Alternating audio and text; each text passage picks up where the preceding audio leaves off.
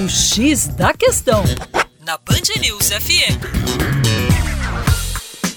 Olá, eu sou Juninho Lopes, professor de Geografia da equipe Terra Negra. O presidente eleito dos Estados Unidos, Donald Trump, antecipou no último dia 21 que pretende, já no primeiro dia de seu governo, iniciar os passos para retirar o país da parceria transpacífica. Você já ouviu falar sobre esta parceria? Pois então, vamos entendê-la. No final de 2015, o presidente Barack Obama firmou um acordo comercial com 11 países que são banhados ou acessados pelo Oceano Pacífico. Dentre estes, destacam-se Austrália, Japão e Canadá. O objetivo norte-americano é intensificar as trocas comerciais na região do Pacífico. E como que ocorreria essa intensificação das trocas comerciais?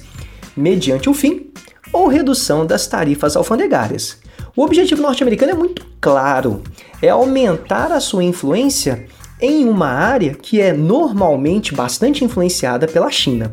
No entanto, caso os norte-americanos deixem este bloco, os chineses avançarão pela região.